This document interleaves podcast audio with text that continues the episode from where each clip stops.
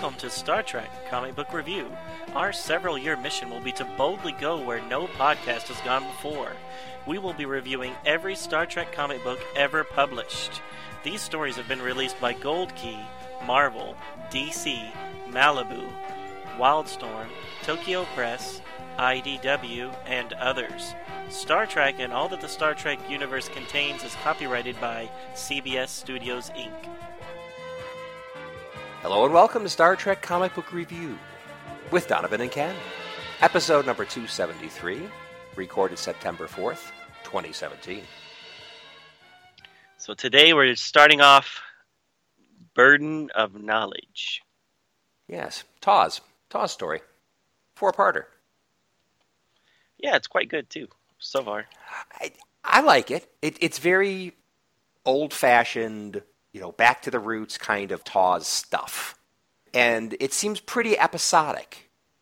I mean, the first three books that we're going to do today don't really seem like they're, you know, attached to each other. They just seem to be, you know, Kirk and the crew doing the normal kind of stuff you do when you're in the Federation. Right. Yep. Just exploring strange new worlds and seeking out new life and new civilizations. Indeed. But so far, the episodes are a little bit less exploring at the edges of the Federation. It seems a little bit more towards, you know, like this is the kind of stuff you do when you're closer to home. I mean, it's Oh, first, really? first contact situations. Yeah, all three of these seem to be first contact. So I, Yeah. to to me, that's like the border of uh, you know these are the people that we're going to bring into the Federation because we the Federation hasn't quite made it out this far yet. Well, okay. You'll remember the first one is this is like a second or third visit. So it isn't quite first contact. Sure. Now, the second one definitely is first contact. But, you know, sometimes they're in your own backyard, but because they didn't have warp flight capability, you might not actually do first contact. So I, I don't know. You know, maybe you're right. Maybe you're maybe not. I don't know. Mm-hmm. But, but you know, Oh, I'm always right. uh, I'm sorry. You, of course you are. Uh, a lot of the a lot of the uh, you know going to strange new worlds. They- They're usually people they haven't really. They're not planning on doing first contact with. You know, they're just going to a new planet or just figuring out what's going on first, and then they go ahead and then do first contact right. uh, after they've assessed them a little bit. Anyway, whatever. The That's main true. point is this is episodic, and it's you know wheelhouse traditional TOS type stuff happening. I like it. Yep, I, I liked it a lot. I hope I like the the fourth issue, which this is only a four parter, so um, yeah, I'm looking forward to that. Finishing it off. I almost Right. finished it off last night, but I was like, you know what? I'm gonna. I don't want to go into this one knowing how it ends. So I agree. I, held off. I held off too, so good. Because it seems like even though they've been episodic so far and disconnected from each other, the first three books, it seems like they're bringing it back around to the first issue in the fourth issue. Right. Which is kind of like that. Um, what was that next generation one where they kind of did the same thing, where Oh. they had to go inside the big computer and fight the lasers. That Oh God, that thing. Yeah, right, right, right, right, Yeah, right. And then they had to also fight Romulans. And then in the last issue, it came it came full circle. Exactly. That's, Uh, that's another good example. They seem to be separate stories in the in the early issues. Yeah. so that that one was probably written by the Tipton brothers too. So Could be. uh, this was their original series version of that, and that was the next generation. There you go. Anyways, well, uh, I think uh, I think that's enough preamble. Do you want to go ahead and get started in the actual first issue? Yes, let's do that. Okay, so issue number one for Burden of Knowledge is titled Uncertain Prescriptions, and it was published date June 2010. Creative team is, as Donovan mentioned, Scott and David Tipton. Art is by Frederica Manfredi. Sorry, Frederica, for mispronouncing that. Colors by Andrea Priorini. Letterer Neil Uyetake, editor Scott Dunbier. Okay, so we got three covers. Uh, cover A features Kirk, Spock, Dr. McCoy, and a young crewman in a defensive circle firing upwards into the sky. Blasts are hitting the ground close to them. This cover is by Frederica Manfredi. Cover B features the top four characters in all of TOS Kirk, Spock, McCoy, and the Enterprise. Cover by Joe Corroney. It's a, it's a nice traditional cover, almost photo like. The retailer incentive cover features Kirk and Spock's upper torsos taking up the top half of the cover, and the Enterprise firing phasers forward taking up the bottom half. This cover is by Michael Stribling. Kirk's log reports the Enterprise has arrived at Migdalis 3 for the third visit in the process of evaluating the planet to join the Federation. McCoy is excited about the prospects of admission of the Migdalians that have demonstrated amazingly advanced medical technology. Treatments of systematic organ damage without risk of infection that takes minutes instead of days to recover from. It's amazing, Jim. Kirk tells McCoy he is not the only one, as Admiral Komack was clear that he wanted this evaluation visit to go smoothly. Spock reminds them both that there are more criteria for Federation admission than just what technology the applicant planet can offer the Federation political stability, societal readiness, many factors. Uhura reports the Migdalians' administrative council is ready to receive them. The Fab 3 beam down to the planet and pick up a fourth named Lieutenant Thompson. Oddly enough, he is wearing a command gold tunic, as opposed to red. On the planet, they are met by Chief Facilitator Weiss, who takes them on a brief tour of the city before they enter the administration building. As they approach the building, they hear explosions. Three ships are attacking the area around the admin building. They run for the admin building, but just in front of them, a blast hits and heaves the pathway up into the air in front of them. Kirk and Spock are able to use their phasers set on full power to bring down one of the three ships that are attacking them. The other ships break off the attack, which gives them time to discover that Lieutenant Thompson took the brunt of the blast. He is out and in bad shape with internal injuries. Weiss asks Captain Kirk to allow them to help his injured man. Later in the building, after Thompson has undergone treatment in a sophisticated tubular contraption, he is up and around. He says he is feeling fine, but does not remember what happened. Kirk has the lieutenant beamed up to the ship to rest while the rest of them continue on to the council chambers. The chief physician named Erebus, who cured Thompson, is now leading them. On the way to the chambers, all four of them are beamed off the planet onto one of the ships that attacked them earlier. The ship accelerates to high warp, but Scotty and the Enterprise noticed losing contact with the captain and the suspicious ships breaking orbit that happened to be carrying two humans and one Vulcan life form aboard. Scotty orders pursuit course. Meanwhile, Kirk and his party are disarmed and taken hostage by a new set of aliens that look like humanoid peregrines or penguins armed with large guns, big large guns. They are thrown in prison with Erebus. They talk to Erebus, trying to find out who these aliens are. Erebus acts like he and his people are innocent, and it's all the Vertili that are attacking without provocation. They are trying to steal their medical technology, Captain. Kirk and company are suspicious, but at the moment they decide to focus their efforts on escape. One of the Vertili guards enters the room to take Erebus away, but Kirk is able to knock the guard out with a right cross after he is distracted by Spock's unsuccessful attempt to neck pinch him. Kirk's team and Erebus leave the cell, find their equipment, and a map of the ship. Ever the bold one, Kirk leads the group to the bridge. In the meantime, the Enterprise has caught up, and after the Vertili refuse to respond to hails, Scotty takes out their engines with some well placed phaser shots. In the meantime, Kirk and his party storm the bridge and find it's already in disarray. Damaged and smoking control panels are keeping the bridge crew very busy.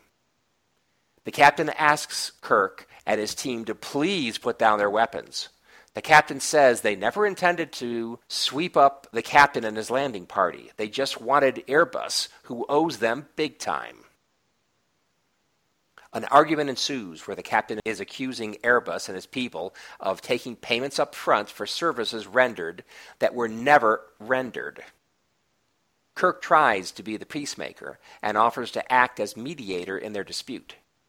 They turn down his offer, but asks them to wait here while they go off to talk out their dispute. They return after a time, saying they came to an agreement on their own to work out the dispute. Captain Kirk commends them on their ability to find a non-violent solution to their dispute. Those are the actions of potential Federation members. Kirk, Spock, and McCoy being back to the Enterprise. Later on the bridge, Thompson reports he feels fine and appears to be handling his navigator duties just fine. Spock raises his suspicions over how swiftly they and the Vertili were able to work out their differences. Kirk is less suspicious and chalks it up to them wanting to make a good first impression in front of strangers. After seeing firsthand how Thompson was cured of his severe trauma injuries so quickly, McCoy is more excited than ever over the Migdalians Federation admission application. McCoy states that if they are able to share in the Migdalians' medical tech, he might be out of a job to be continued. Interesting little story. Yeah, so we had a little bit of action, so that was cool. But a lot of it is like political type stuff and, you know, negotiations and, you know, that kind of thing. Which I'm a big fan of, so works for me. yeah. Yeah. Well, I'm fine with it too. It's just, do you remember when they came out with the 2009 movie? And yeah. and coming up to that, The Onion had done, I think it was The Onion. Anyway, somebody on the web had done a little thing about, oh, how great and awesome the new uh, 2009 movie was, and they and was comparing and contrasting to the TOS Cruise movies, and how oh. Star Trek Six just was loaded with a bunch of people in uniform sitting around a table talking politics. blah, right. And look at this. Kirk and Sulu are free falling from space you know, down to the, you know, parachuting, whatever. And it's like, um, that's excitement, you know, all that kind of stuff. So, you know, sometimes the talking is not as action packed, but in a real situation like like this, you'd have to talk, right? Right. I mean, that would have to be part of it. It isn't all just shooting and uh, excitement. So, I like it too. Yeah, no, I thought it was good. This was this really felt like an episode. This could have been an episode. It could have been an episode, exactly. Right. So that, yeah. that, that's the cool thing. I mean, love Star Wars, but a lot of Star Wars is action, action, action. You got a war going on. You got a rebellion right. going on. Where this Star Trek isn't just action, action, action. It's actually trying to say something. Right. But, Which I think is funny because that's, I mean, since you brought up Star Wars, I mean, that's why people. It's one of the reasons why people don't like this the prequels is because they say it's more you know political intrigue and you know mining disputes and stuff like that as far as you know what they spend a lot of screen time yeah. discussing yeah but you know i always liked that part i was like well that makes sense that's that's how this kind of stuff happens in real life right that, yeah know, and one side thinks that they're being wronged and exactly. you know and, and then you know they start doing you know something that's a little shady but then that escalates into something else that's shady and then before you know it you've been you're you're at war and you hate those other people, even right. though all they were trying to do was get a fair deal themselves. Yeah, I like it. Right. Yeah. yeah. So these guys obviously they have a history and and we don't know what it is, but there's something there, and I liked it. I thought it was good. Yeah. So I do. Um, when as I was reading this, you know, obviously they're trying to tell you this is this is not all it appears. There's something going on here. I mean, I think that's pretty obvious, right? Right. These uh, Migdalians, I, I know I'm mispronouncing it, but they're up to something. And I think they're in cahoots. I think they make it kind of obvious that these um, Vertili, are somehow in cahoots. I think the whole thing was organized, you know, uh, the attack and, and all that kind of stuff. Uh, of course, that's just a theory. We don't know for sure. And we will not know absolutely for sure by the time we get to the third issue. Although, when we get to the end of the third issue, a little foreshadowing, something will happen which will underscore the idea that this is probably not all it seems. Right. On the surface. Yeah, so, yeah, when we moved into episode two, and then you found out that this was more of an anthology type series than mm-hmm. than a, a, continuing series. I, I was a little disappointed because I was like, man, they set up a lot of questions in that first issue to just drop. Right. So hopefully they do come back and, and you know book in the series with with with more of these guys. Right. And what that little deal was in the back room. Exactly, their their medical equipment that was able to uh, cure the lieutenant so quickly. Well, not only that, but just what these two guys. What what was the what was the agreement they really came up with when they? Oh, oh, that. Oh, yeah. Yeah, I don't know. Uh, maybe it's a little bit early for me to say this, but I, these are my notes after reading this issue. This was just kind of reminding me a little bit of Encounter at Farpoint, the first Next Gen episode, mm-hmm. Where an applicant to the Federation, trying to get Federation membership, basically faked some things, cooked the books, as it were, to get in. Okay. So um, I think this might be something similar in the end, but we'll find out. So you you're thinking that they're cooking the books. They're they're, they're not as medically advanced as they say they are. That's what I think mm. at this point, because that's the big. So I don't. I'm sure you recall. I'm sure everybody recalls Encounter at Farpoint. I think what the aliens had done, the applicants of the Federation, they had somehow captured and coerced a huge alien that's able to change its form to make some kind of a uh, starbase right. or some kind of installation that could be used as a star base.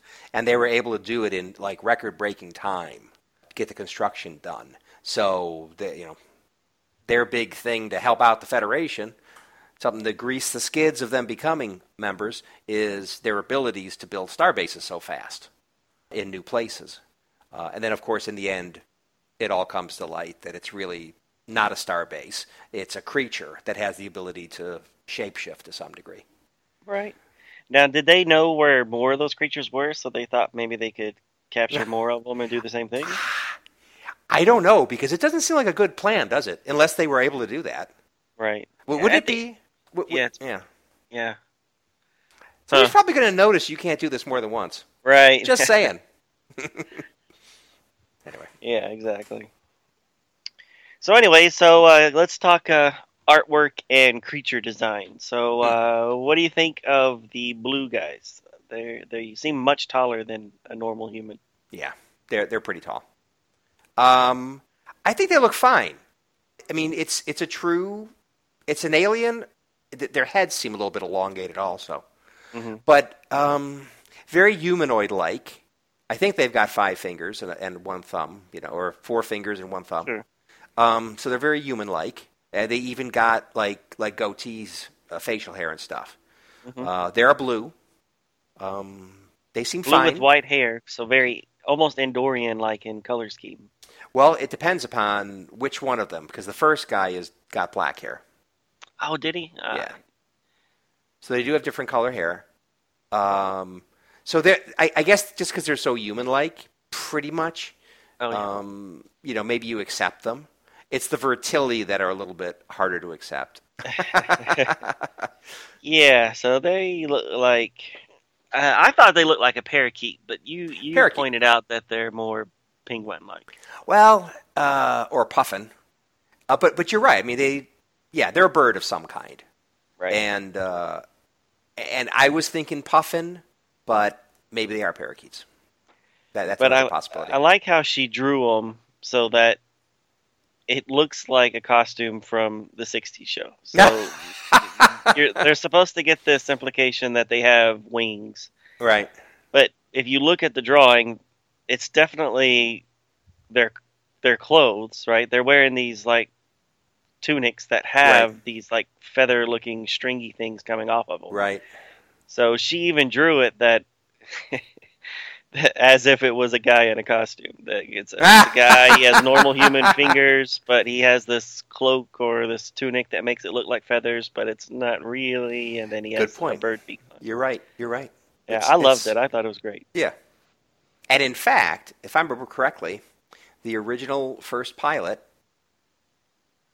uh, the Cage off Star Mhm. Trek, um, there, although this was cut out, this was not reused in um, Menagerie. in Menagerie, but there was some footage when Pike was looking around where he was being held, and he had seen different aliens, uh, different different alien life forms, and one of them was a bird-like creature, Hmm. um, something with more feathers, but you Right. know, maybe a little bit like this. I mean, it looked like the costume uh, came from like an old episode of The Outer Limits or something, or Right. maybe Twilight Zone. I haven't watched The Cage as much as I've watched Menagerie, so I need to give that another look because I don't remember that. Yeah, it's it's short. They show like two aliens that are also inside of the prison. Right. I'm still alive. They were still alive, Hmm. which of course they don't re- they don't refer to them at all in Menagerie. It seems like it's just uh, Pike down there. Right. And Vera is that her name? Oh, yeah, yeah. Vima. What's her name? So- Something with a V, right? uh, not Vera, I don't think. Vina, I think it's Vina. Is it Vina? I think it's Vina. I don't know. I don't know. We're supposed to be the Star Trek experts. I know. Yeah. Somebody's out there listening now saying, "Come on, it's blah Yeah. blah blah." How I've never said I was a Star Trek expert. I'm a Star Trek fan who's read a lot of Star Trek comics. That, that- exactly. that's that's that's all I've ever said. Yeah. Anyways, yeah. I- So uh, the bird, the bird thing, I liked it because you know I, I thought it was kind of interesting, but I also, as you know, I'm not a big fan of bird people. So uh, that also kind of, so I liked it and didn't like it at the same time. Hmm. But but I just liked the the the aesthetic of it that it Yeah. looked like it was a guy in a costume nah. because that's what it would have looked like in the 60s. Yeah. And there's some scenes, especially the guy who is like the guard actually at their prison, who's standing there looking very stern and almost angry. Um, Right. He just has a great look on his face. It just, he just very intense. Yeah, where you just see the eyes moving, so every once in a while he's like looking behind him. Or, Yeah. Yep. He he looks as he's listening. Anyway. Yep. Uh, so that's good. Uh, let's see. So my favorite part, can I can I just mention that Please do. since you're at a, you're looking at yours? Mhm. Um, I loved the kidnap scene where they're walking down the corridor and then they just start glowing. And Oh, then yeah. The next scene is they're on a different corridor, but they're still walking just like they were. I, I Right. thought that was great. I was like, that is quite funny because I couldn't figure out why they were glowing. And then he's like, I think we've been teleported. And I'm like, oh, that's what that was. exactly. That was good. Yeah, and the way they have the new corridor that they're in, you, you know, it kind it look it's much more metallic, and it even has some contraptions coming out, like almost like a steam pipe kind of thing or something on the left. It makes Right. it almost it, it, it kind of gives you the feel, oh, we're on a ship, maybe. Right. I thought, well, maybe they somehow passed through a stasis and then, because, you know, because I didn't know what, what was going on. Mm-hmm. So I'm like watching it going, oh, they must have, maybe this is what it really looks like. And they've kind of like Oh. walked through some sort of, you know, veil to see what the planet really looks like. It's not all, you know, uh, you know, doesn't look like a hospital. It really Mhm. looks like this dungy, uh, you know, Ah. steampunk thing. But, Right. uh, but uh, no, that's not what it ended up being. But you know, for those two panels, when you're trying to figure out what happened, why they started glowing, and why they're somewhere else, that looks like the other place. Uh, that's where I was going. Ah, there you go. Because even the window's kind of in the same spot. In the in the hospital, it's Exactly. nice, long, clear Window. window, and Blue- then with blue in the background. yeah, and then all of a sudden it's like this dingy portal-looking thing. Right. Yep. A round hatch, which you really can't see as well what's outside. Right. No, good stuff. I really enjoyed it. Yeah.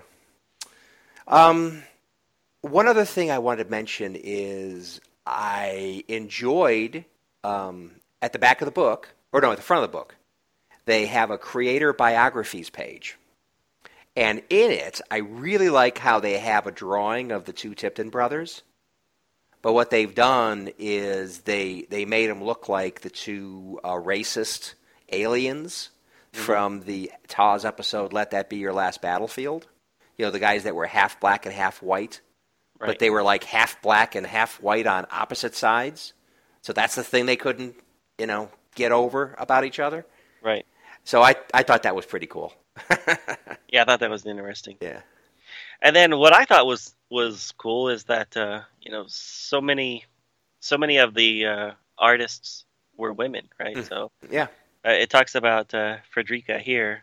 Yeah, they have a real picture artist, but then the colorist is also a woman, and and I think the letterer and some of the other issues are are women. So I was wondering if that was a uh, intentional that, that they were letting, you know, because you know you always think about comic books being kind of a a guy thing. You know, a guy thing. That guy guys are the artists, guys are the ones writing it. So I was wondering if they intentionally uh, were letting more women write and letter and, and ink this book.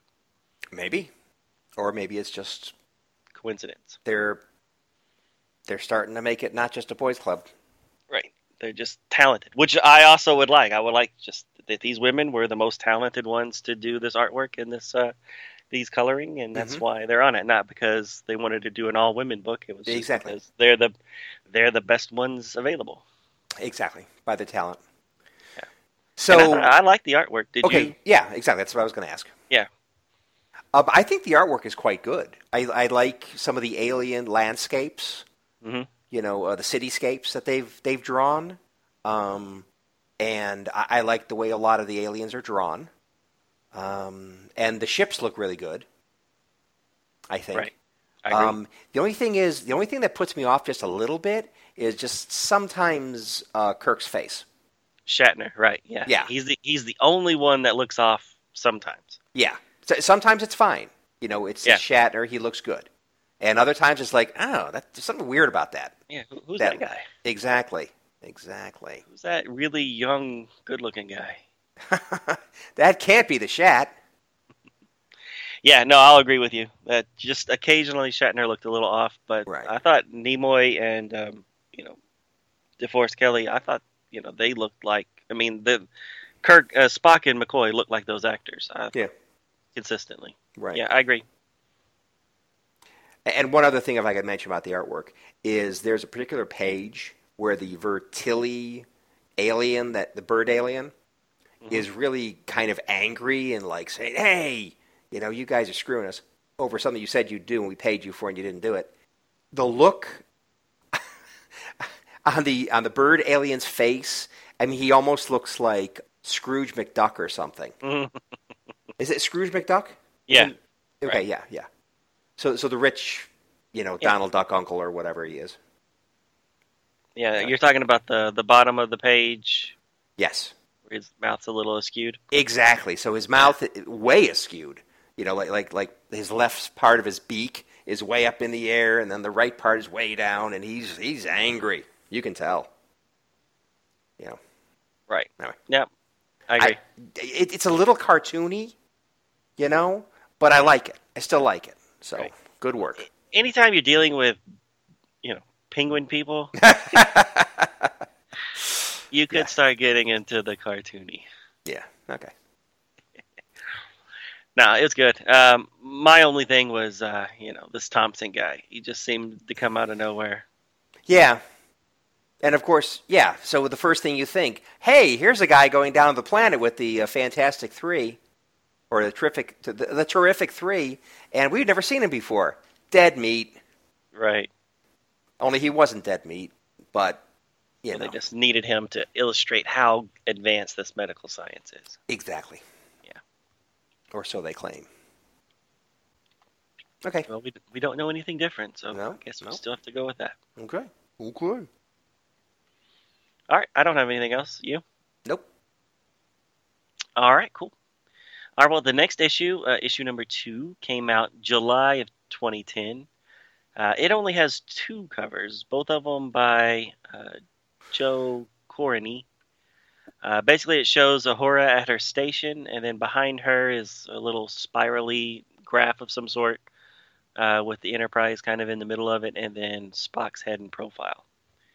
And the two covers are exactly the same, except one doesn't have the logo, the IDW and Star Trek Burden of Knowledge logos on there. All right, and uh, the uh, written by Scott and David Tipton, art by Federica Manfredi, Manfredi, colors by Andrea Pieroni, letters by Chris Mowry, and edits by Scott Dunbier.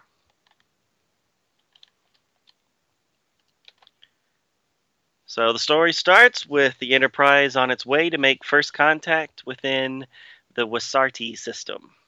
So this planet has been sending out warp capable probes to try to find out if there's life out there. So the Federation has decided to send the Enterprise to give it a look.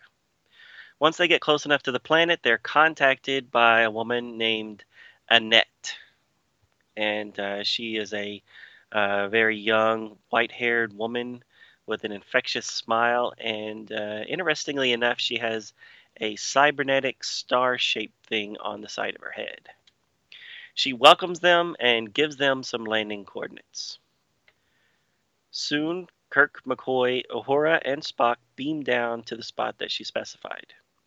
It's a large open field, and soon a carriage arrives being pulled by a pair of beasts. McCoy makes a disparaging remark about how they may be still primitive since they're using animals, uh, and yet they're still advanced enough to do these warp tests. Spock points out that the two are not really related. Annette exits the carriage and is surprised that the Enterprise did not land itself inside the field. Kirk does not explain the concept of teleportation and merely says that they were dropped off. Annette then offers them a gift, a cybernetic implant like the one she has. She explains that it's how everyone on the planet communicates, and so that they are all communicating with each other at the same time.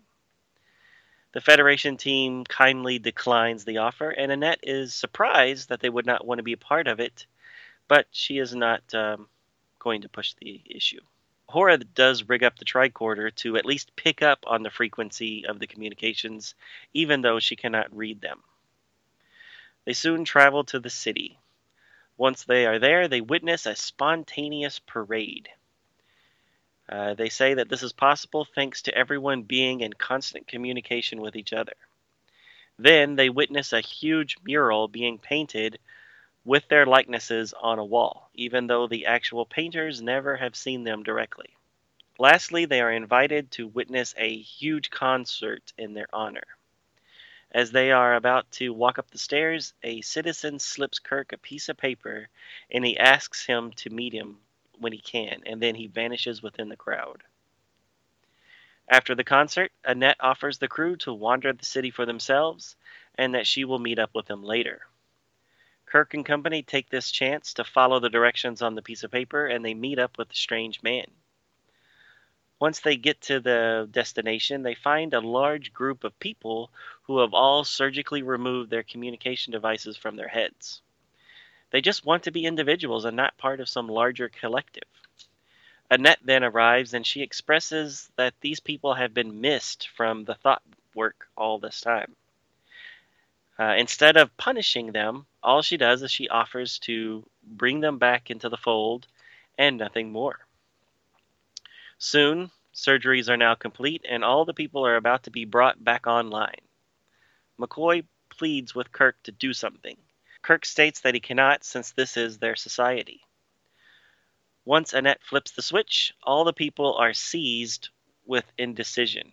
For the first time, a large number of people with different opinions are brought into the fold and there is some arguments within the thought work. Annette then removes them again from the network and states that they will have to work something else out and find another solution. She bids Kirk farewell, and Kirk says that the Federation will be ready to revisit the planet whenever they're ready. With that, the Federation team beam back up to the ship, and Kirk orders Arex to plot a course to Starbase 17, where we will have our next exciting issue.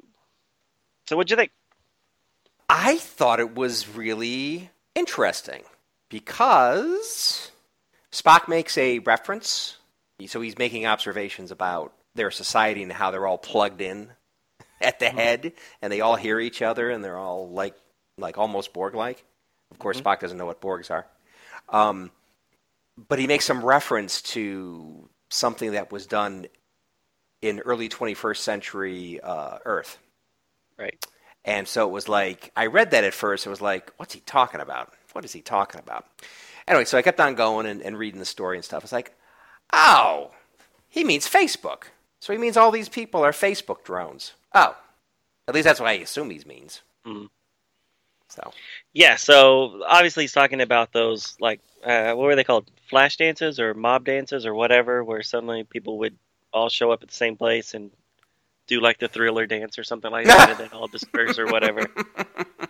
And they would coordinate it all through social media. So Uh-huh. yeah, I mean, this was great because just like in Star Trek, they would always take something that yeah. you kind of knew about, or you know that was a, a thing at the time, and Right. kind of turn it on its head and do a sci-fi version of it. Right. And yeah, this is exactly it. The they're all Facebook drones or you know social media. You know, always Folks. staying plugged in with mm-hmm. everybody else at Yeah. all time. And then you know you have this group of people that are just like, I don't want to tell everybody what I had for dinner yesterday, and I don't I don't want them to to know everything about me, where I'm at, and all that stuff. So Exactly. no, I thought it was great.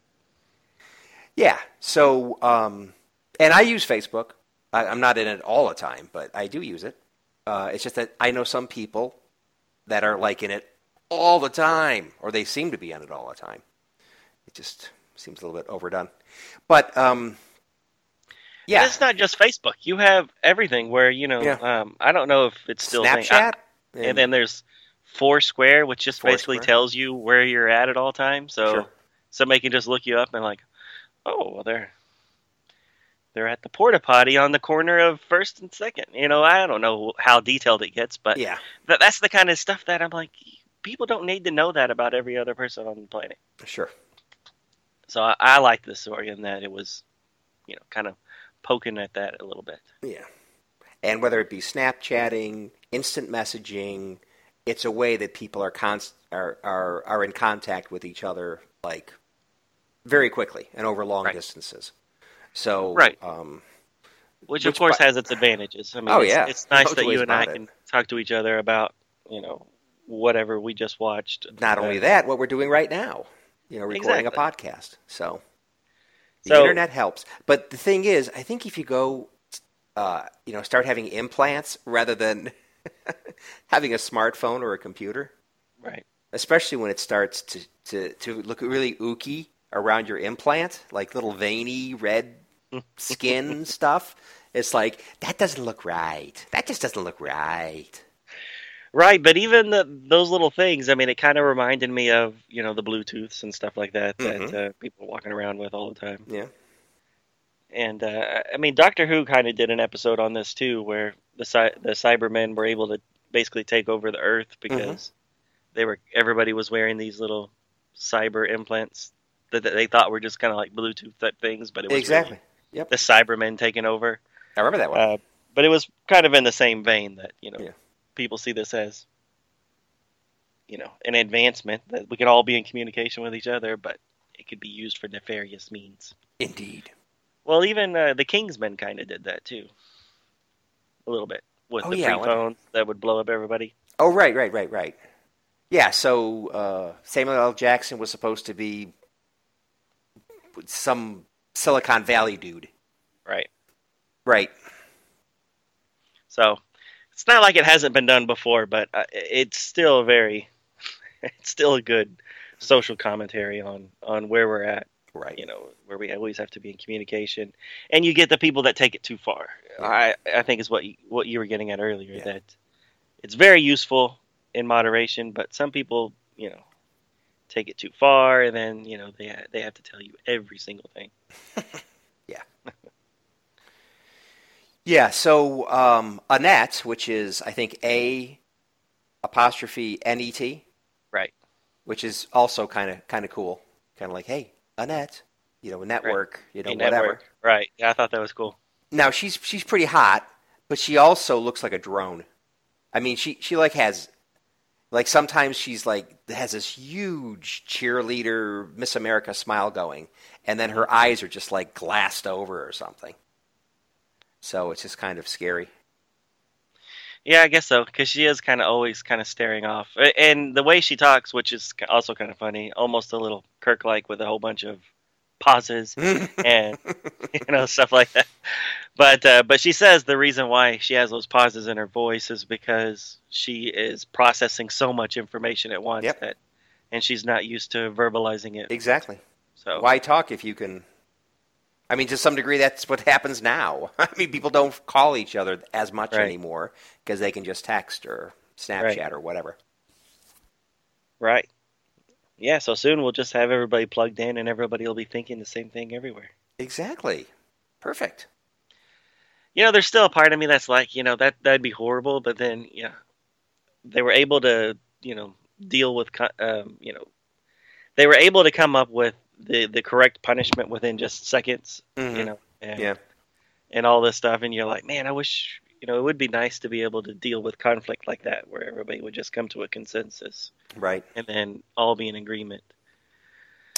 Yeah, But the that thi- does take away your free will. So Well, but but the thing is, just because you're in connection, just because you've got a real time connection, and you can actually hear what everybody thinks, is that really going to mean that you can come to consensus any more frequently than than today when you're just verbally speaking and not everybody can hear each other? I mean, people Well, still have different say- opinions. I'm gonna say yes because if you if you only watch one one thing over and over and over again, Okay. and you're only told that one thing over and over and over again, then yeah, you would start just thinking that that was that was just you wouldn't have another opinion because you've always been told that, and and that's what you're gonna think, and and there's no other option. Okay. I mean, I don't know. I mean, I'm just going off of what I think. That No, I, I, I, I, I dig it. I, I know what you're saying. But the thing is, these are all different people that may have different uh, takes on things. Mhm. So But- just because you can all hear each other, it just means you have, you know, thousands or millions of different opinions. I mean, some of those people are going to have the same opinion, but there's a lot more people in the mix, so there should be a lot more diverse opinions too. So well, but look at like 1984. Yeah. So I mean, well, you're- 1984. You're, you're going your whole life saying, Well, that, yeah, you know, but- we are always at war with this person. This person's bad. Yep. You know. Yep. And then that's the only opinion you've ever heard. Yep. It's the only quote unquote truth you've ever heard. So then, therefore, that's all you would think, and you would never have a different opinion because you've never been exposed to a different opinion. So Well, yeah. uh, this kind of takes that to even the the you know the next level is not only are you just being told that like in 1984 your whole life now your thought plus everybody else's thoughts are all in your head at the same time and that's the only truth that you know I I could see that Okay, 1984 was an authoritarian uh, dystopic uh, dystopia that these people were in. So Right. there was a central government that was all powerful that made Right. all the decisions, and then basically brainwashed all the people into going along with it because they would just lie and Right. just tell them only one thing. They were their sole source of information. North Korea is probably a good modern example of that. But here, I thought there isn't one authoritarian whatever forcing an opinion, or maybe there is. We just don't know it. Yeah, we I mean, don't know it. They didn't actually say that, but they do seem to come to consensus pretty quickly, don't they? You may be right. right well i was also just thinking that if if you go your whole life and you, every single person is being told the exact same thing Well, but and everybody has the same experiences, then you would all be able to agree with each other because you're basically one person. You have one one stream of consciousness, and uh, you know, even But- though you're an individual with different talents, but you're still you're still with one mindset, right? Right. So everybody's thoughts are the shared, and you all have the exact same experiences. So you would you would be able to agree because you can always agree with yourself usually. well, yeah, but but okay. So these examples of these others Mm-hmm. that disconnected themselves from the network Right. shows that not everybody does have the same opinion. So at least Right. there's some of that going on in their society. Right, which which I kind of call BS on that a little bit. Okay. Is that if everybody did share every single thought and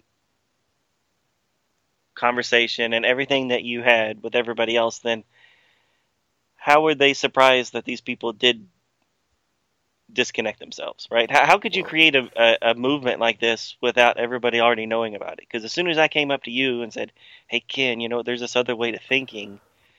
You're connected to the collective, so everybody just heard me tell you that, and then therefore there there shouldn't have you shouldn't have been able to to disconnect these people unless you're Well- somehow disconnecting them before you then have the conversation with them. So it's a little to me it was a little wishy washy. I didn't, I didn't Yeah, quite yeah. catch. Well, they can dis. I mean, I could see somebody disconnecting themselves. Hey, just pull the damn thing out of your head or have it removed. Right. But the thing is, people will notice that. I mean, they talked. Well, yeah. So they talked about when they were brought back and they were reunited with family or something. So there is the concept of family, and Sure. people are going to notice when when the thoughts of Uncle Jimmy is no longer out there. Right. Um, so did they just ignore it? I mean, she said that they assumed that they were dead, or that they were. Didn't she say something did she like say that? that? Okay. Uh, I don't know. I I, I, I Maybe forgot. that was just me reinterpreting. Yeah, um, I think it finally brought it to a head. I think they knew they were that there was some amount of this going on, but maybe they didn't know the full scope of it.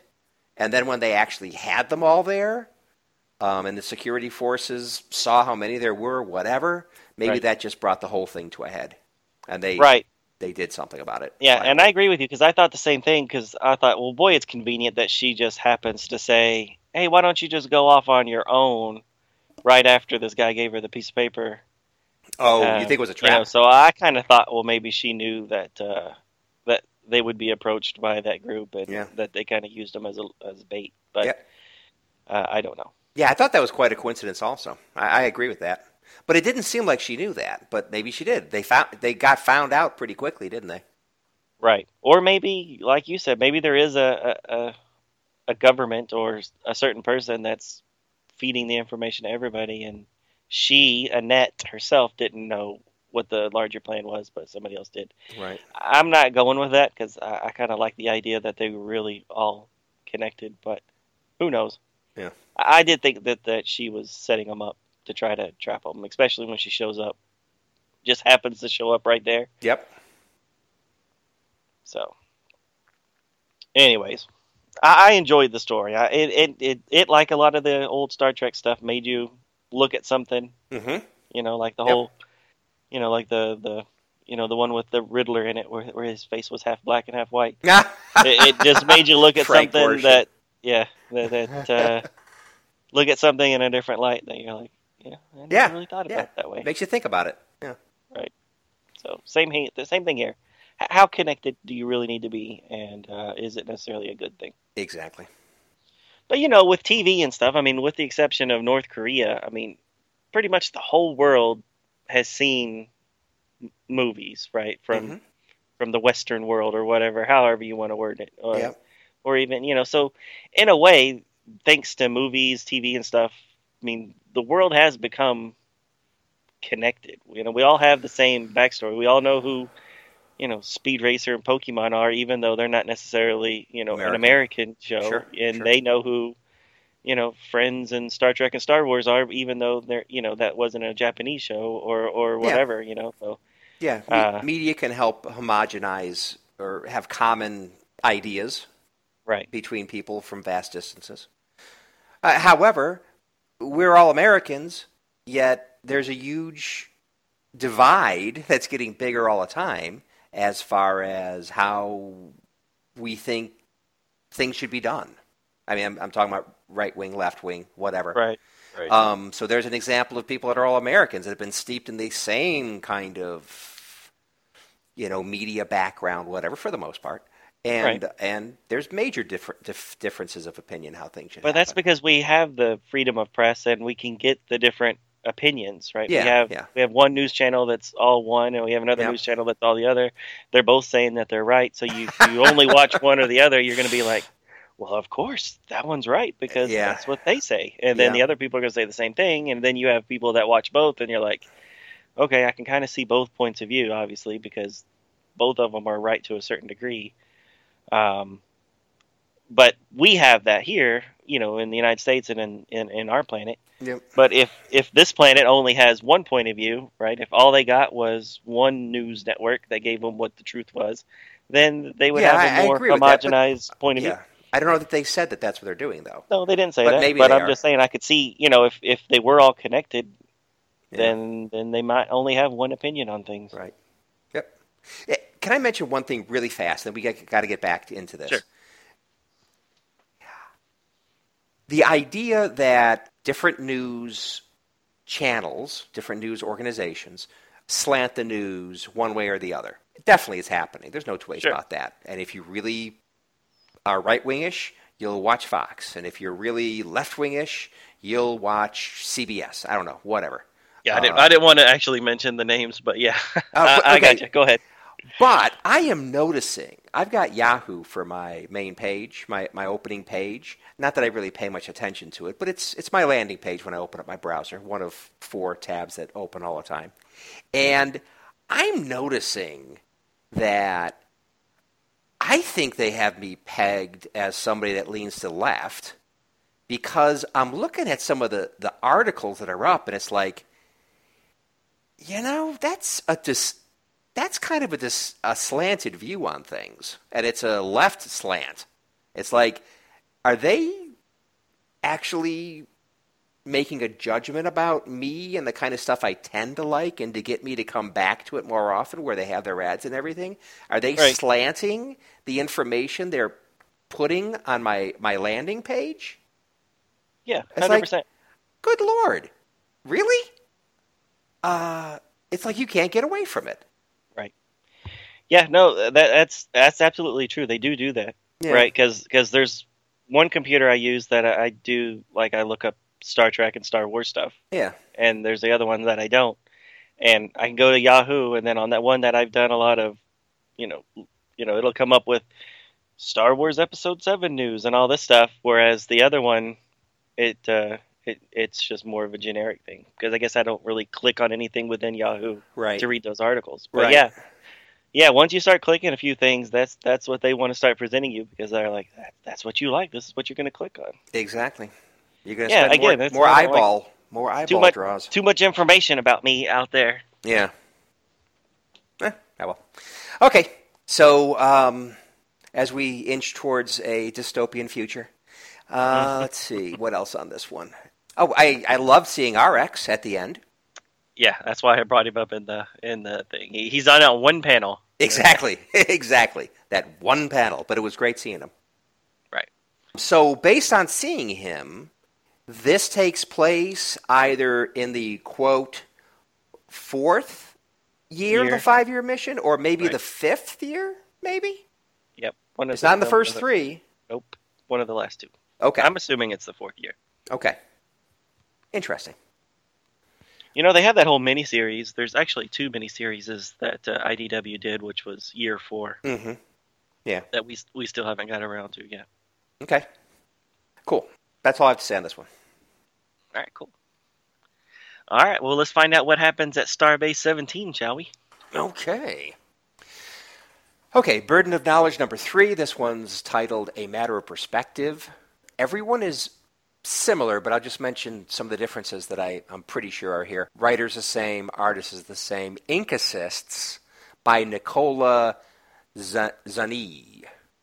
And uh, there's color assists also by Chiara Sinbaro.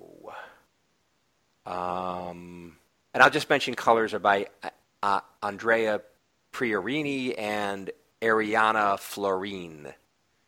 And then everybody else is pretty much the same. So, interesting. I mean, is, are, are these actually Italian people? I don't know. There seems like a lot of Italian names. Eh, oh well. Okay, covers. So we have two covers, kind of like issue two. The first one has all of the, the text in it and stuff, and then the second one is the same artwork but with no text, no title, no IDW logo, that kind of thing. The first standard cover is a really nicely drawn cover, uh, really nice colors, and a melange of characters um, with, the, with a planet and the Enterprise in the background. So we got Scotty standing there holding that big gun looking engineering tool, which was seen at least once on the original series. And then next to him and down to the right a little bit is Chekov in the lower right. And he's like getting ready to say something. He looks like he's near a ladder or something. And then. Sneezing. Is he sneezing? Okay, he's sneezing. Um, and then we've got um, two Andorians that are in the lower left. And there's a shot of an Andorian military ship in the lower right with two other ships, which I assume are probably Tellarite vessels. Um, and then, of course, there's a big, angry looking Tellarite face, alien Tellarite face in the upper uh, right hand corner. And he's got his mouth open and he's angry about something. You see spittle like hanging from his top fangs to his bottom fangs. It's anyway, he looks nasty. And that's it. It's by Joe Corroney. And like I said, the uh, retailer incentive cover is just the same cover without any uh, text. McCoy and Spock are playing three dimensional chess, and the good doctor is losing badly. The losses are angering him. He was hoping for instruction and coaching from Spock to help elevate his game.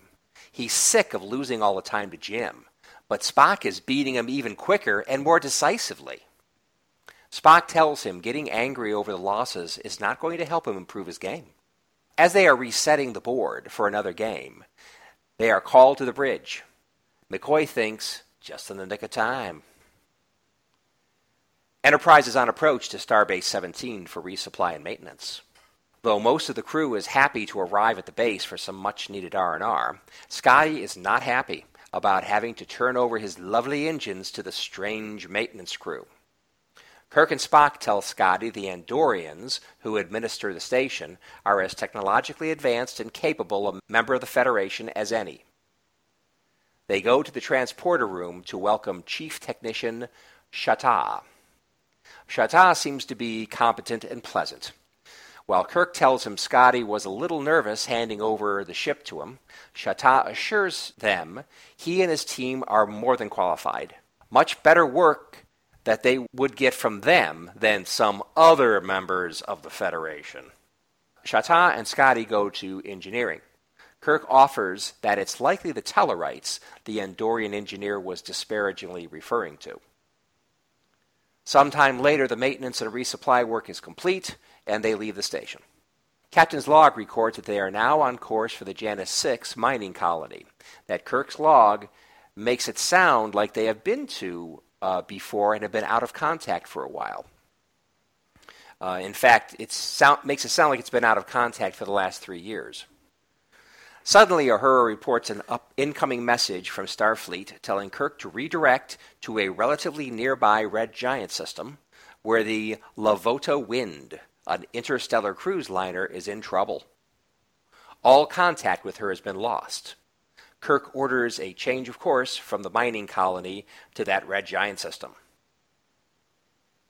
When they get there, they find no trace of the ship. It appears to have been totally destroyed with all hands. Spock runs a computer analysis of the incident. The computer's analysis says there is evidence that implies that Tellarites attacked and destroyed the Lavota Wind. A Tellarite heavy cruiser is on approach to the system. Uhura opens a communications channel to the Tellarite ship. Kirk tells the Tellarite captain that their analysis indicates Tellarite weaponry may have had a role in the destruction of the Lavota Wind. The Tellarites do not take well to that insinuation at all. In typical Tellarite fashion, they start getting really angry and firing at the Enterprise. Kirk holds returning fire as the Tellarites are a founding member of the Federation. After three damaging hits from the Tellarites, Kirk cannot take this anymore. The safety of the ship and crew is at risk. Kirk asks for an optimal attack analysis to disable the Tellarite ship's weapons. Spock reports computer analysis is recommending firing on two specific points on the Tellarite ship. As they look at the analysis, they recognize that those points are structurally sensitive and may, in fact, to a rupturing of the actual hull of the ship. They could destroy that ship, not disable its weapons. Bones comments it's like an Andorian is making the recommendations, not the computer. Kirk and Spock realize that Bones is more correct than he realizes. The Andorian computer upgrades have compromised the computer's analysis somehow. Spock and Scotty work to reload a previous version of the specific software components. The new analysis says the Lavoda wind likely blew itself up due to a warp core breach combined with a failure of its safety systems. The Tellarites had nothing to do with this. As they said, they are here for the same reason as the Enterprise. Uhura reports that Tellarites are not responding to hails. Kirk broadcasts a message that the Tellarite captain finally responds to. He says they do not want to return fire because they find the engagement would be unchallenging. He says the real challenge is to find out what really happened to the Lavoda wind. The Tellarites take to the new challenge and stop their attack. After the channel is closed, Spock says they already know what destroyed the cruise liner.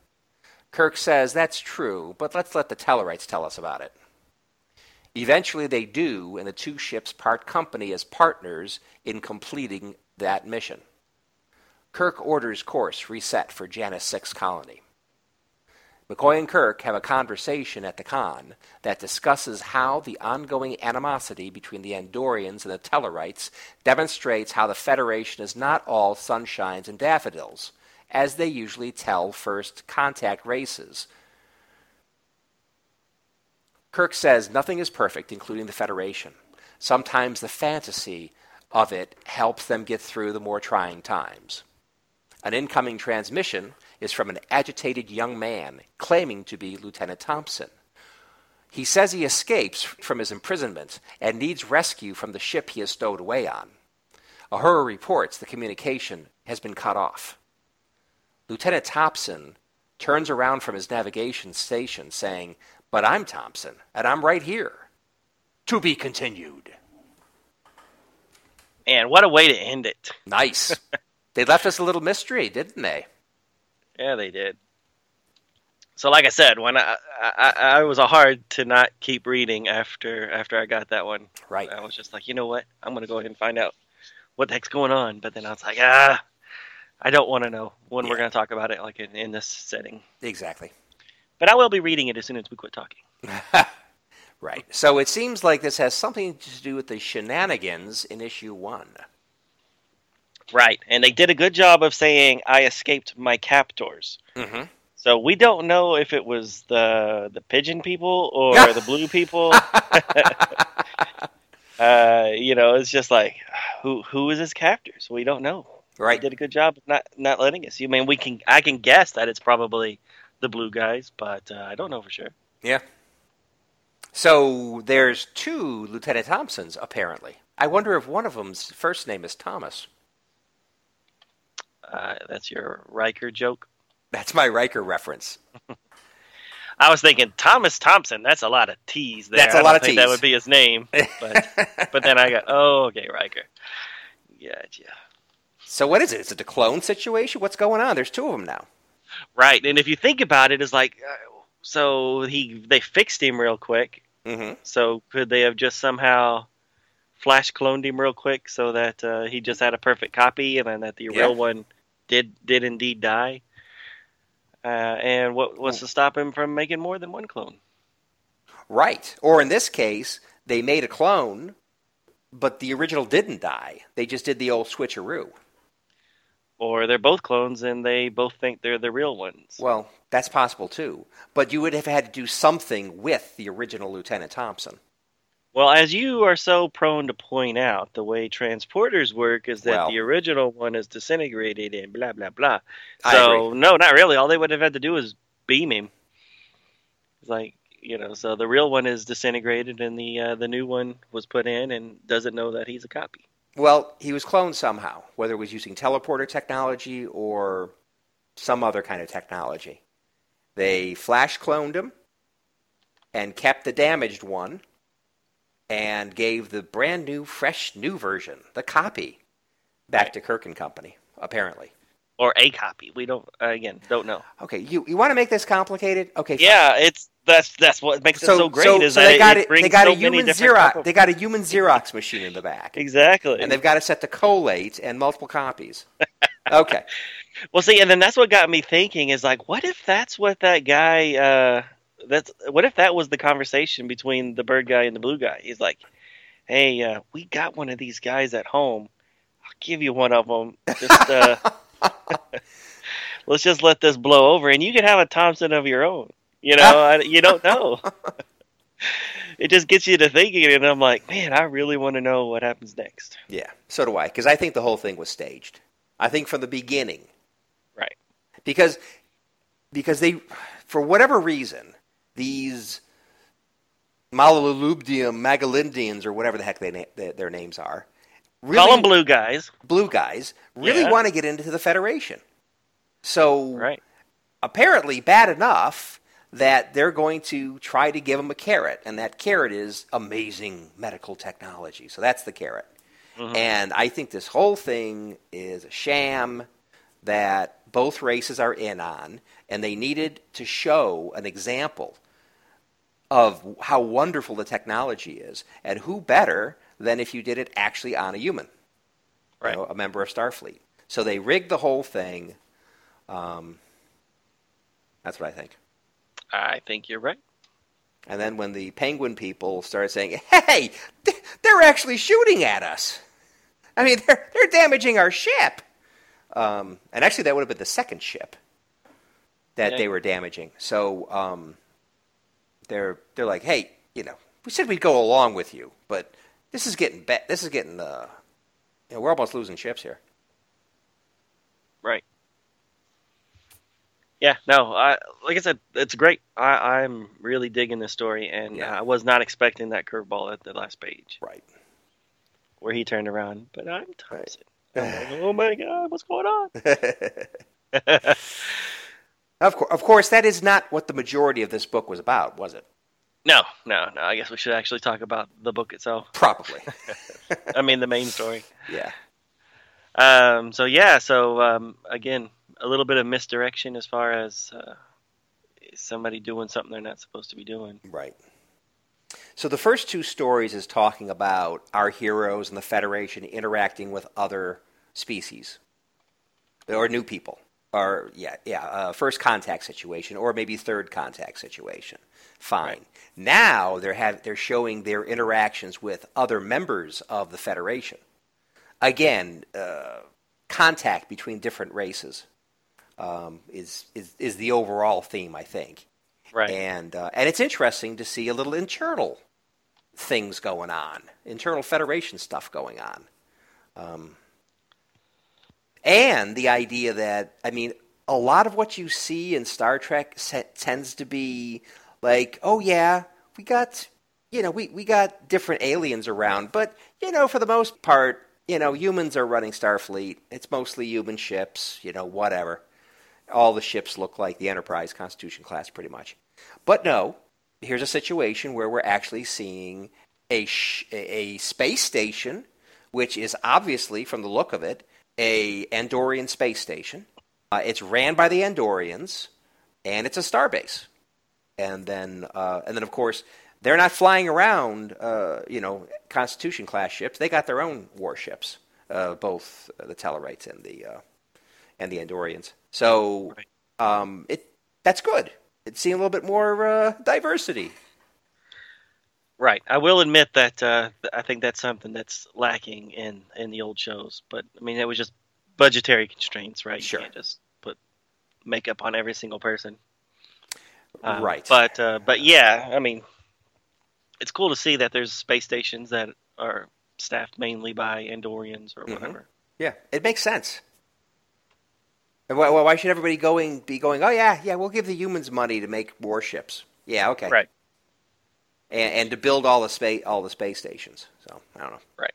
Makes more sense. Which which was kind of cool when Deep Space Nine was first announced, and you didn't quite know what the backstory was going to be, and you Mhm. saw the ship, the space station, Mhm. and you were like, "Oh, finally something different," you know. hmm That uh, that you know, there's going to be this Federation outpost that doesn't look at all like, you know, the ones that we saw in the movies. Right. But then we find out that it's because it's not, you know, it's kind of an occupied space station and not one that's was built for the Federation. Right. But so maybe this space station was kind of the same thing. Maybe it was, maybe it's really old Mhm. and it was from Andorian before it became part of the Federation. Right. Okay. It is kind of funny. It looks like a little guy with uh wearing a big helmet with with uh, red eyeballs. the space station. Yeah.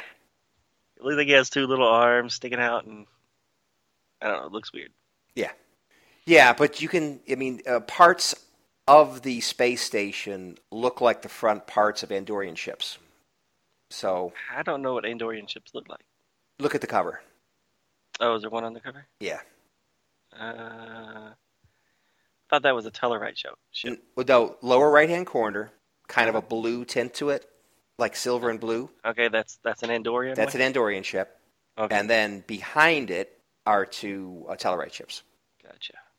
And if you look at the space station, that front part, there's like two of them, two of the same kind of shape, stuck, uh, Yeah, you know, kind of on like with- a little spindle thing. Yeah, exactly right. Yeah, Yeah, I could see it. And the thing is, I is I'm not sure, but I think that ship design came from Enterprise, didn't it? I was gonna ask you because that's the only time I ever remember Andorian ships. Because the only time we saw Andorians in the old show was like the what was it uh, Babel Journey- or whatever. Journey to Babel, yeah, and and you know maybe once or twice other than that. kind of in the background or something. Right. Yeah, I was. That's why I was saying I don't remember it. Uh, Yeah. uh, I can't remember what their ships look like. Speaking of the cover, we have Chekov Yep. on the cover, and I don't think he did, did. He even have a line in this.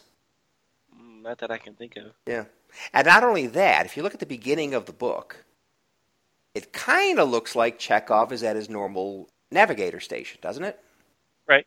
Although it's from kind of a distance, so you can't tell 100%. But if you look at the first few pages, definitely the first shot that shows the bridge, um, that kind of looks like Chekov, and that kind of looks like Sulu. Mhm. Um, although I don't think either one of them said a darn thing. Nope. Anyway, oh yeah, okay, so you definitely see Sulu. Okay, so Sulu's piloting. So by the middle of the book, you see Sulu piloting. And I'm just scanning through the pages because I'm trying to make my thesis. Oh yeah, okay, so Chekov does say something. So he says, We're approaching the last known location of the Lavoida Wind Captain. It should be Lavoida Vind. exactly. Good point. Anyway, but it looks like Chekov, right? Yeah, it does. Okay. So now, by the time you get to the end of the book, who turns around from the navigator station? Oh, oh, yeah, and that's definitely Chekov when they're in the middle of the battle, getting hit all the time. Mm-hmm. Chekov says more stuff. Sensors indicate they're powering up their weapons again. Anyway, so I'm scanning through, but when you get to the end of the book, who turns around from the navigation station but um, Thompson, who Thompson. we've never seen before. Exactly. Now look at it again, because right above when you see his face, and he turns around and saying, "But I'm Thompson." So there's a panel right above it, and he's clearly at the navigator station. Right. So So when exactly did Chekov and Thompson change shift change duty shifts? Somewhere between the page before and the page, uh, the last page and the and the page before last. Exactly. So I just thought I'd point that out. I thought that was odd. Yeah. So during Kirk and McCoy's little chit chat, that's Mhm. when they switch shifts. Exactly. In the middle of being attacked. Probably unlikely. No, it's well after that. It's when when they're just chit chatting about McCoy saying, "You you you know the answer. Why are you letting them do it?" You know. So during that conversation, you see you see you see Chekov, and then after after they gave the answer, then you see Thompson. Okay. No, yeah, But- yeah, yeah. Who knows, man? I'm just we're, pointing we're out. splitting hairs. Yeah, I- you're absolutely I'm just right. pointing out because during their conversation, there is kind of a far back shot that does show Sulu and what could be Chekov because Chekov has brown hair, right? Right. Where this Thompson guy definitely has black hair. He has darker hair. Yeah. Um, eh, just thought I'd point that out. A little consistency problem or continuity problem, I should say. Right. Okay, so how'd you like the Tellarite captain? I thought he was pretty cool. Uh, he looked like a like somebody like Doctor Zaius. Should we break into song? I always thought they looked more pig-like in the in the old show. So, but here Zaius, he Dr. looks more ape-like. Dr. Zaius. Um, I think he looks like the Jack Link's uh, or Jack's Jerky Sasquatch, yeah, I guess so. especially when he's really angry. Right, like on the cover. Yeah. Well, actually, when he's smiling, like towards the end, and he's kind of has that little that little quirky kind of smile to his face, like going, "Oh, yes, a new challenge." Yeah, it just it just reminded me of the uh, Sasquatch. Hmm. Anyway, messing with Yeah. Sasquatch. But don't yes, you but don't you think yeah. that Tellarites usually look pig-like? I thought so. They they don't look that pig-like here. No, like I said, they look more ape-like or Yeah. Sasquatch-like. Yeah. yeah. So what? what yeah. So uh, what, so the snout, more of a snout. But you know what? Maybe it's just like the bumpy-headed versus smooth-headed Klingons. Oh, Maybe you the go. Tellarites have different races too. Maybe, maybe so. I like this version better, tell you the truth. if this guy's yelling at me, I'm going to be like, oh, I'm in it. But when a pig like guy is yelling at me, I'm like, I can't take you seriously, Porky. yeah. Yeah, and you'll notice and you'll notice his shirt, the captain's uh, tunic, Mhm. is very reminiscent of the uniform that the uh, Tellarite diplomats wore in Journey to Babel. Right, the little silver with squares. Right. Yep. Yeah. Yep. Now the artwork when the Enterprise is being attacked and the, the you know the phaser blasts are hitting the shields and Mhm. stuff, I really liked it because it looked like the old show. Yeah. You know where just the ship just starts glowing all all over Yeah. for no reason, just because that's easier to do, I guess. Than Yeah. showing just the saucer section, right. Shields taking the hit. Right.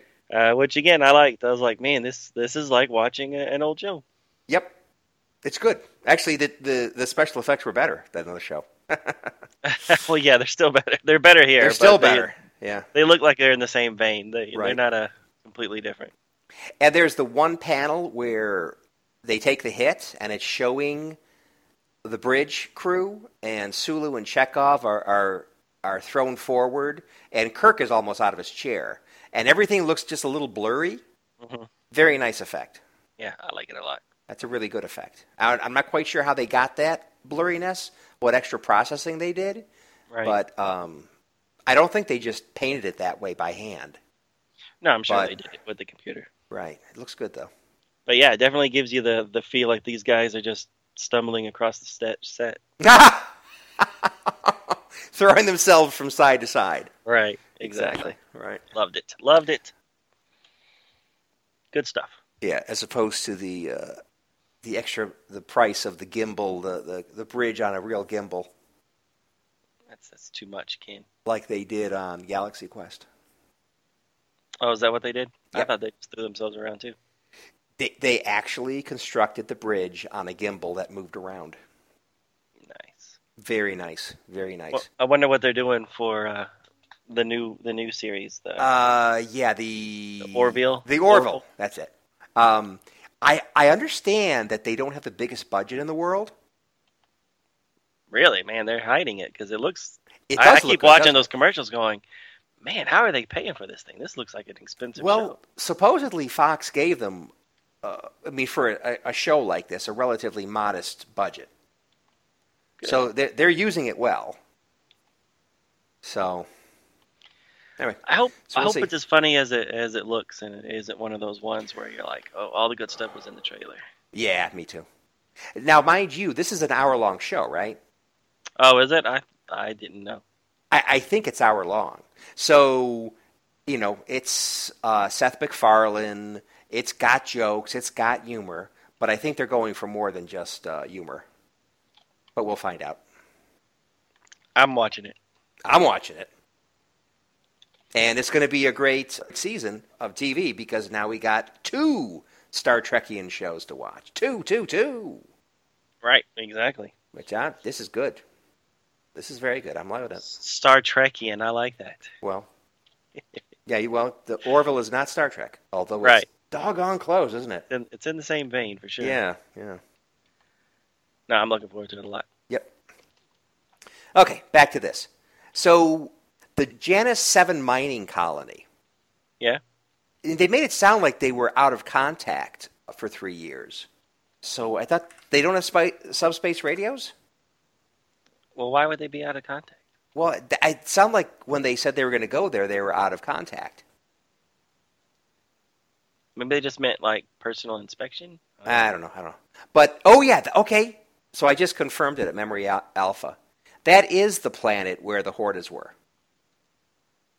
The rock people, The rock people. The Hortas. Ah. The silicon-based life form. the pain episode. Exactly. Exactly. Okay. All right, so they're going back there. How many years later? They said three years. So this is three years after that episode. Yep. Ah, calculation, eh? So this. So was it the second season that uh, Devil in the Dark was? I think it was second season, or was it first? Um, second or third? Or, I mean, second or first? Second. Yeah, it's second or first. It's too good an episode to be uh, a third season. You really hate the third season. I'm sorry, but what's there to like? no, I mean really, most of the episodes were bad. fans. Well, come on. The last episode where Kirk went into a lady's body? Yeah, Mm, because who's no a real woman fan has, of that? No woman has ever been Right. a Starfleet captain. What's until until? Janeway. And actually, if you take a look at um, what was that aborted one? Um, that phase, aborted phase two? No, um, the fan movie that was aborted Oh, I don't know. uh, because Oh, it was oh, getting a little bit Axanar or whatever. Axanar. That's it. So yeah, there's there's there's a female captain in that, yeah, which I suppose you can't call it canon, but still. Well, I think in Enterprise, or maybe not in Enterprise, but I think they've gone back and said that there was women captains. That episode is just a, a, an odd duck. It should be forgotten. Okay. I completely agree. Okay, so I'm pretty sure Devil in the Dark was second season. So if it's three years in the future, that would make it the uh, third, fourth, fifth year. Right. So this is towards the end of their five-year mission. Yeah. Interesting. So cool. Cool, cool. Okay. Okay. Yeah, that's all I got. You got something? Uh, actually, I do not. Okay. Except that we're looking forward to seeing how this plays out. Really looking forward to it. Yeah. What what is the deal with the second Thompson? Right. And I'm looking forward to seeing who's going to be on the cover. Maybe somebody else is going to sneeze. Hmm. And then not be in the show. He was in. Yeah, oh, you're well, right. yeah. But he didn't have his trademark accent, so was that really him? I don't know. Or was it always It's just an Amer- a, a An American imposter. Right. Anyways. All right, so yeah, next week we get to find out what happens at the end of this one. Plus, we get to start a new series. Cool. And what series is that? Well, I'm thinking that since we're already kind of here in year four or five, why don't we just go ahead and read that uh, that miniseries we've been putting off? Let's do it. Star Trek Year Four. Excellent idea. So we'll do the first two issues of that as well. How many total? Um, I don't know. There's two miniseries, and I don't know if they're four each or five each. Okay.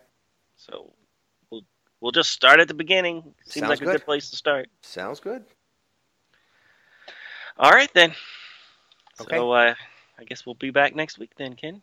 Sounds great, Donovan. And thanks for joining us, everybody, on the review. Later. Thank you for listening to Star Trek Comic Book Review. All Star Trek stories and characters are copyrighted CBS Studios Incorporated. All music, stories, and characters discussed are for entertainment purposes only. You can email us at startcomicbookreview at gmail.com. Visit us at our website, www.stcomicbookreview.com. Subscribe to us via iTunes or friend us on Facebook at first name ST Comic Second Name Book Review. See you next time on Star Trek Comic Book Review. Get the hell out of here.